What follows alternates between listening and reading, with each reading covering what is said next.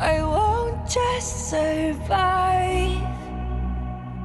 Oh, you will see me thrive. Can write my story. I'm beyond the archetype. 果说让生活更多维，欢迎大家收听果说电台，我是大家喜爱的奇异果，我是枇杷果。我是王珂珂。大家熟悉的火龙果同学呢，现在正在美国伯克利访学，所以说这期节目我们特别邀请到了我的同学，也是大美女王珂珂，一起来参加我们节目的录制。珂珂好，你好。好开心，不知所措。这期我们聊的话题呢，就是看奥运的几种姿势。哎，因为现在街头巷尾确实是正在热议奥运，中国队的表现也是可圈可点，就是我们想去聊一聊，哎，究竟有哪种姿势可以来打开电梯看一下奥运会？开电梯吗？啊，开电梯是一种方式了。好，这届奥运特别热烈，就是四年前好像伦敦的时候，可能是我个人没怎么关注吧，然后今年觉得街头巷尾又看奥运特别特别热情，嗯，这让我想起了就是零八年的时候才有这个热度，但我们现在又和零八年不一样，比零八年的时候好像要多一点轻松愉快的感觉，然后讨论的方式也很多元啊。嗯你比较关注哪些运动员今年？今年比如说傅园慧，就非常意外，很惊喜，是吧？一股一股那个泥石流，泳队的泥石流。你呢？你比较喜欢谁？我今年就是一开始可能也没有那么关注奥运，但是就是呃刷微博的时候，就是大家都在刷嘛，就是会看到一些大家都很熟悉的、很喜欢的运动员，比如说孙杨、张继科，然后当然也有傅园慧等等。再去看一些项目的时候，就会比较关注一些，比如说呃马龙，然后杜丽这些也是体育名将吧。其实我今年看奥运的一个最大最大的感受就是长江后浪推前浪，前浪死在沙滩上。真的更新好快，因为像我们这岁数的人，都已经是教练了，也没有那么夸那么夸张了。但基本上现在奥运的主力应该都是九五后左右。像游泳运动，一般最佳成绩出现的时候都是在二十岁左右嘛，就是黄金时期，什么都有。菲尔普斯。哈哈，对，是一个意外。其实我对奥运最深刻的记忆来自于二零零八年，就像我们说到看奥运有几种方式嘛，可能有一种最精彩的一种方式是你能够亲身的去体验，在现场体验。在你的二十岁，对，在我的二十岁，真的就在我的二十岁，在我的二十岁的时候，正好是在北京举办奥运会，二零零八年，我作为志愿者，亲身的去经历了这场奥运。太幸运了。而且我也知道王珂珂也是志愿者，我们当时正好分属于两个不同的志愿者体系，嗯他是在场馆那边，我是主要在媒体这边。然后我当时的话，我主要是在水立方岗位是那个观众引导，所以就是除了负责检票之外，有时候也比较幸运的能在那个比赛的那个旁边，然后就是看看观众的时候也偷瞄一下那个比赛。然后当时记忆特别深刻的就是，由于我在水立方嘛，就一定要提的当然是呃菲尔普斯啊，那时候他就已经很猛了，他非常猛。呃，我记得零四年的时候他是拿了四块金牌，呃，零八年的时候他是拿了八块金牌。对就是那那段时间的经历，就是不停的听到说，哦，菲尔普斯又拿金牌了，菲尔普斯又拿金牌了，然后我们就不停的听到类似的那些呃，就是这些新闻。哎，你在现场也是听到解说员的声音吗？没有，我们听不到解说员的声音，对我们只能听到就大广播，就是什么么 final 啊，或者是什么哪一场哪一场赛事啊，而且运动员出场介绍之类的，对对对，有然后就叭就发令枪了。对对对，都是这种。但其实作为志愿者是比较辛苦的，其实大多数时候你是看不到真实的比赛的。你想你在看比赛，谁当志愿者是吧？看观众，其实对，让他们内心很煎熬。所以说，其实如果是从效果上来看，那肯定是电视上看的那个画面效果最好，因为它会给最好的直播镜头。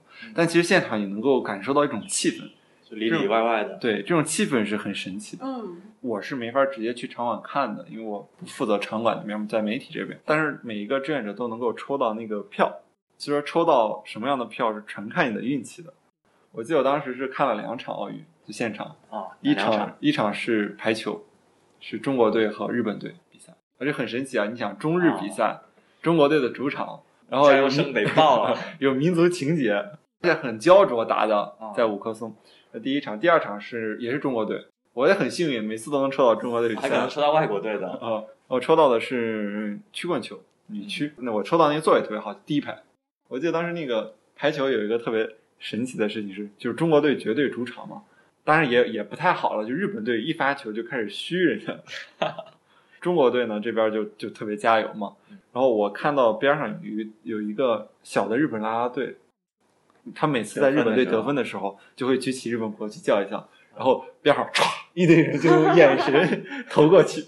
你想起那个《灌篮高手》里边不是经常有一个樱木，当时跟着赤木学一个打篮球有什么绝技，哦用眼神杀死对方。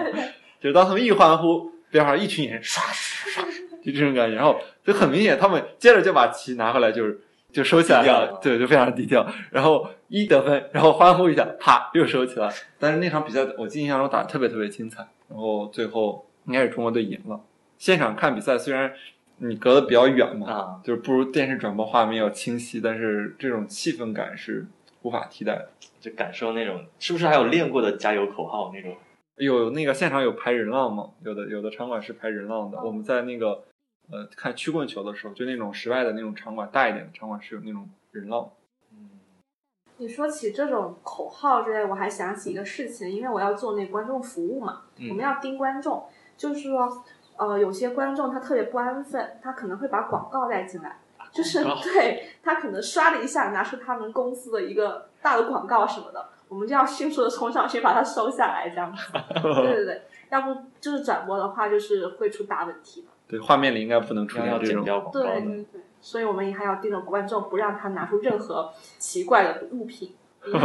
也 要怕他扔东西在场上之类对。对，但是你是媒体的，嗯媒体的志愿者和现场的志愿者应该还有不一样的地方吧？对，因为我们是不能直接看到的，而且当时媒体志愿者是分两波。我觉得奥运那个运动员那边也是有一部分是在场馆的，还有一部分是在奥运村，就是类似于那个运动员的，就是衣食住行啊，就这一块的志愿者。嗯，但是媒体也是这样，当时媒体有两部分，一部分是在类似于转播大厅，就是各种现场服务的，是那个七层那个塔上吗？不是那个塔上，专门有一个大楼。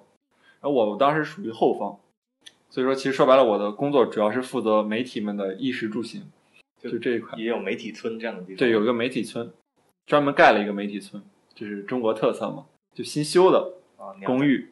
然后我们当时呢是一个类似于当时全民奥运嘛，我记得当时发动了好多好多的群众，就街头巷尾都是很多戴那个袖标的大妈。然后我们呢当时是类似于在那个媒体村边上有一个学校，呃，就把学校都放假了，然后把我们封闭进去，高校的大学生封闭进去，因为你相当于跟媒体打交道。尽量选用大学生，是因为你的英语表达啊什么的还会好一些。你每个人都有很严格的分工。我记得你应该认识了涛哥，嗯，就是涛哥的主要任务，还有还有壮壮，他两个都长得比较帅气一点。他们俩的主要任务就是门童、迎宾 在前面，特别有意思。但是他们任务最轻松嘛，啊，嗯，就站那儿就行了。颜颜值担当，分工志愿者里分工也是很细的。那那些记者好伺候吗？他们是不是大包小包要你们扛，或者那倒没有，就是我们其实跟我们跟记者其实没有什么呃正面的接触的，嗯因为记者其实那段时间非常辛苦，他们基本上全天候都泡在场馆里，我们是负责后方的嘛。哎好棒啊！我比你们小一届，我我完美的错过了就要被赶到什么昌平还是顺义顺义去军训，然后还不能回来，得得军训完了才能回来。那年奥运确实是留给了很多记忆，无论是现在北京大家看到的鸟巢、水立方很多的呃建筑的作品，很不错的建筑作品，还有其实有时候很多人会认为那一届奥运是中国真正走向世界的一个标志。但或许也就是因为那一届奥运已经承载了我们太多的民族梦想、民族记忆，所以接下来我们对奥运的这个期待一下子就放宽了很多。嗯嗯，因为就是在那一年的话，就是可以说中国在那一年取得特别特别好的成绩。嗯如果历史上的最好成绩。对，如果没记错的话是五十枚金牌，对，五十枚。所以就是大家会除了觉得能举办奥运是国力进步的一个体现以外，感觉体育这方面、竞技体育这方面也进步了很多。但是到今年的话，好像就感觉，呃，稍稍有点不一样，嗯好像大家可以开始反反思这个事情，就觉得我们一直都在说金牌金牌，是不是这个事情没有那么简单，或者是我们不应该就只用金牌去衡量一个奥运？对，像今年喜我喜欢的这个傅园慧小姑娘拿了个铜牌，人家就很开心嘛。不光是这样了，人家一开始都认为没拿牌呢。啊，对 跟记者说的是，类似于我们虽然没有拿到奖牌，我记得还是跟他说你拿到了，你是第三，啊，呃，他还特别开心。就今年奥运会，我们看到了完全不一样的氛围，和当时那个全民那个热情，然后非要运动员有一个强大的这个扬我国威这种感觉。今年好像有一种更加开放的心态来看奥运。咱们说这个看奥运的姿势嘛，就是我们说了一种现场亲临的感受嘛，这第一种就最现场的感受嗯。突然说到这个现场感受，我还想起一个很有意思的一个小故事，就这个我们当时不是抽门票嘛嗯，抽门票就是很多门票都能被抽到。当时有一场特别万众瞩目的，就是田径一百一十米栏的决赛。嗯，当时我们有一个同学抽到了这张门票，就是地下黄牛党的价格，这张门票当时炒到了五千块钱到一万块钱大概，然后他就没卖，他说我一定要亲自去看一眼刘翔，必须看啊。必须看，我不卖，这多少钱都不卖。就在他准备去看的时候，刘翔因为受伤退退赛了，啊，然后我们都记得那时候。当时特别特别的伤心，因为好像是特别特别多的人是买了这个黄牛票，非常高价黄牛票，就是去为了看刘翔的精彩表现的。就所以说，现场可能还是能发生这种故事，可能也是在电视上看不到的。打开方式一，姿势一，其实还有一个姿势二，可能是大家最常见的就是电视转播嘛。嗯，但今年可能就比较不巧的是，这些时间段都特别的不合适，是所以说我基本上没能看到任何直播。我就是早上起早一点能看看一下乒乓球，看一下游泳，或者是晚上晚一点能看一下射击，然后基本就没了。我也差不多。印象比较深的看了两个瞬间，一个是看那个李晓霞打福原爱乒乓球，嗯，就就说那个福原爱距离历他是史上首次打入半决赛，然后距离打嗯距离打入决赛只差一场比赛，差一场比赛过要过的是李晓霞这一关。哎呀，然后我看的时候已经是那个三比零，然后第四局比分还是几比零来着，就是特 特别特别难。但这次他没哭，嗯，这次但是他打第四、这三四名决赛的时候哭了，哦他是又输给了朝鲜选手，然后两个人都哭了，可以理解。朝鲜选手激动历史性的拿到了奖牌，不是有一个话这么说吗？就是那张图片嘛，张怡大魔王然后坐在观众席上，然后对着他儿子，然后指指着下面说，下面的人都被妈妈打哭过。然后有人就说，福原爱以后可以这么说，他说下面的人都让妈妈打退役过。就今年我们好像有一种新的习惯啊，除了看电视以外，还要在同时再刷刷评论，还要刷一刷评论之外的那种故事深扒。还有社交媒体，对，所以说这就是看奥运的第三种姿势嘛，就是透过很多社交媒体嗯，来看待奥运，这也是以前可能比较少的。对，四年前伦敦奥运的时候，微信还没还没普及呢，嗯，北京奥运更不用说了。就北京奥运零八年的时候，iPhone 和安卓都没有普及，那时候很多人还用的是诺基亚的塞班，所以说刷的大量的是那个当时新浪体育啊有那种 Web 版，对奥运没变，我们看奥运的姿势姿势真是变了改好多。嗯，所以我们现在很多人已经变成了，甚至不是看直播，而是从这个评论里，从这些社交媒体里去间接的看奥运了。对，发现好像很多人他们其实可能一场比赛都没有看过，嗯，他们就是在看网上的一些段子，看一些公众号的文章，然后就间接的看奥运。但是那个是否真正的奥运呢的真貌呢？这是非常大的疑惑的。很多人就因此而曲解了奥运，比如说就是很多段子都在网上传传咱们的那个张继科很厉害，啊然后没睡醒，然后去打，然后被刘国梁叫醒了，然后他瞬间就变得特别厉害，然后四比零就扫下了。就蔓蔓延的这么一种就是叙事风格，就是吹嘘咱们国家的运动员有多么多么强项的运动员对对对对对，就是可能我们也喜欢看这种，但是到比如说刚刚结束的男单决赛，就是张继科，呃被马龙打败了，就四比零。然后很多很多粉丝就很不解，说张继科怎么那么弱，然后怎么那么水？你起码赢一局嘛。嗯。但其实就是他们是被那些之前很不负责任的一些段子给误导了。就是张继科他今年的状态其实是没有那么好的。嗯嗯。但是就是由于一些不负责任的段子，然后就是让大家都觉得啊张继科很厉害，呃，所以当张继科输了以后，大家又会反过来说你怎么这样啊，怎么怎么样？其实其实这种现象是挺不好的。对，就是即使我们平时觉得很靠谱、很强大的运动员，他其实背后也有很很挣扎的一面。像我也看那个讲菲尔普斯之前。他其实也中途也有退役的风波，也有酒驾还是还是什么？对，酒驾和大麻那个事件。对对对，然后中途也也断了一年多的训练，然后今年初恢复训练才也也才不久，然后还是发挥良好，取得这个很好成绩。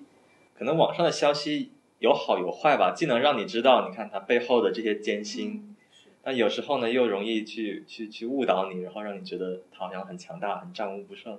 而且就还营造一种氛围，就是很多运动员好像都赢得很不费吹灰之力，嗯，但其实是不太尊重体育竞技体育和不尊重就是运动员本身的一种表现，因为其实就是运动员他能站在奥运赛场上就已经特别不容易了，就比如说孙杨跟那个霍顿，他他们在那个。男子四百米自由泳竞技的时候，他们只相差零点一秒，零点一秒对我们来讲其实是毫无感觉的。但是我们的运动员就是要为突破那么零点一秒去竞技，那是非常高水平，而且是就是突破人类极限的。我们现在就把它很轻松化，然后很娱乐化的去抹杀掉他们背后的艰辛和背后的伟大，其实是蛮可惜的。因为竞技体育某种方面来讲，就是让我们去感受一下人类的极限。其实我倒没有你们想的这么高大，就是这种人类的极限。那我觉得最直观的对我的一个影响就是，我觉得啊，这么游泳游的好棒，我也应该去加强一下体育锻炼。于是乎，我就做了这么两件事情。就看完这个游泳之后，我就立马去游泳池狂游了一千米。然后，对这个身身体力行的影响了我呀，是吧？然后第二个学习的经验就是，我在背上拔了四个后块。学习了一下，就是对，学习了一下菲尔普斯神秘的东方力量啊！我发现没啥用，对于缓解游泳疲劳。先传出去，再传回来。外来的和尚好念经。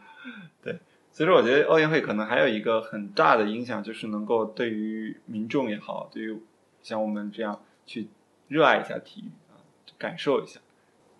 就之前我们都是这个叫。举国体制，嗯，这个运动是少少部分人的事情，然后靠他们去取得成绩，嗯，那现在呢？你看，我们经过了零八年的高峰，然后到到现在已经是一种越来越多人去享受这个这个过程的这个时候了。我想，可能以后从我们普通人里产生的运动员，可能也会越来越多啊，不一定成为那个奥运选手，但是我们自己肯定会练得更好。嗯，就像清华也是，清华特别注重体育嘛。嗯。就我们在大学其实修过特别特别多的体育课。对。嗯，搞得特别痛苦，无论是跑步什么，就跑三千米。对，我记得很清楚，就是我当时大学的时候，一入学那时候正好是正好是军训嘛，军训完了之后大家体能还都比较好，而且我又当时知道了那个清华的严格，我在家还提前练过。嗯。然后我一不留神，很悲惨的被分到了当时体育分班嘛，分到了 A 班。哎呀，开启了一段漫长的体育很惨的经历。当时我记得我跳绳不太好，每天晚上那个下了课回去开始练跳绳，狂练。然后引体向上不太好，也是在下边去经常练。体育确实是融入到了每天的生活当中，倒是。这已经又是一个看奥运的新姿势了，边自己边练着边边练着边看，边边游泳，边游着边看，对，游着看下次，然后练着看。哎，你们当时在学校里选课的时候，有没有选过一些就是奥运会上，比如说有的一些项目，或者奥运一些一些体育的课？我上的几个都是奥运有的项目，篮球、网球、游泳，还有一个手球课。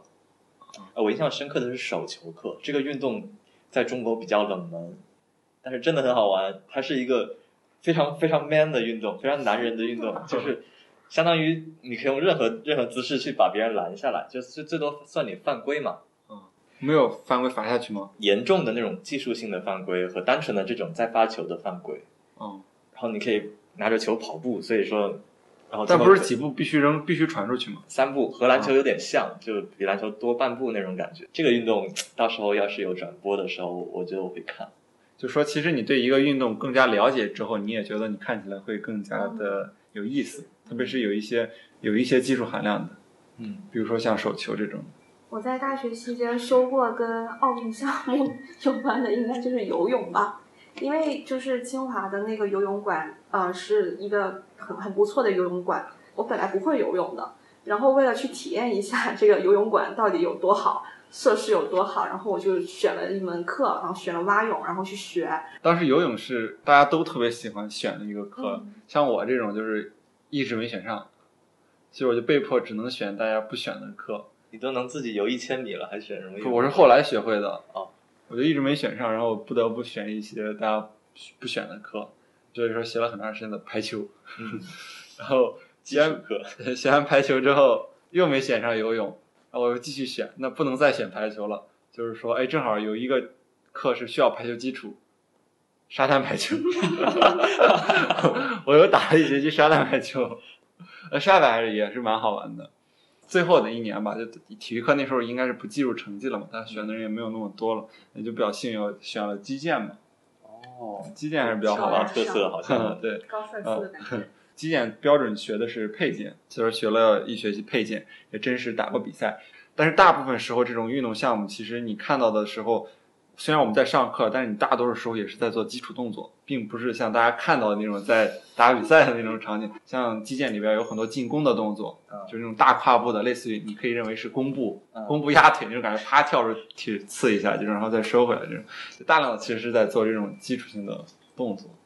啊所以好处呢，就是你看很多这种冷门一点的项目的时候，你能够知道他们的一些规则或者是一些好玩的东西。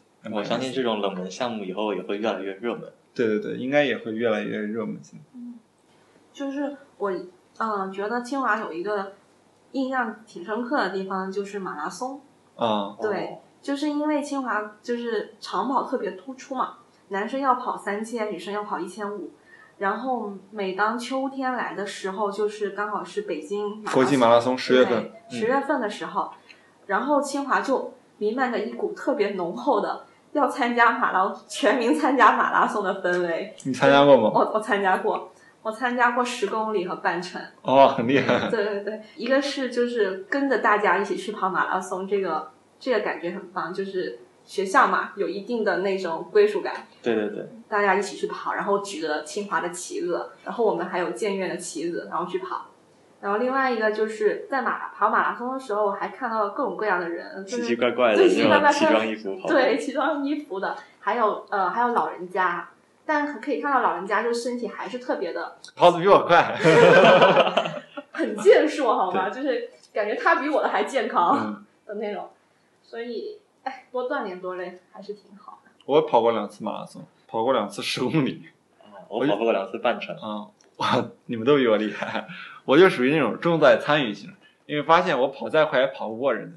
你记得那个每次都有补给点吗？你跑得快有好处呀，就跑得快喝的是脉动，跑得慢就是矿泉水。真没注意过，那我真的只喝过矿泉水。那你们都跑得不快，确实没那个。跑得快你可以吃香蕉，就补充能量；跑得慢就没有没有能量补给了。然后你跑得慢，再慢一点，我还算还可以了。再慢一点，后边还有收容车跟着你。对，你要慢慢过收容车的话，你就被被迫收容，然后遣送回终点。其实每次收容车经过跑半程的时候，每次收容车经过，我都要经过内心的挣扎，要不我上收容车算了。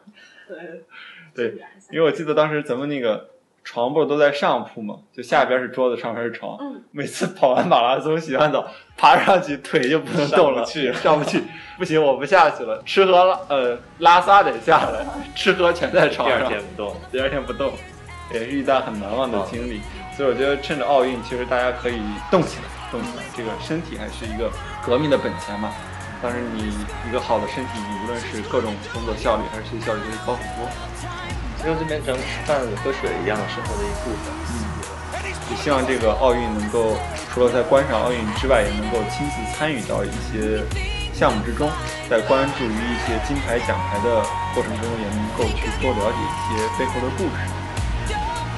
那我们这期节目就录到这，大家再见，再见。I must stay conscious through the madness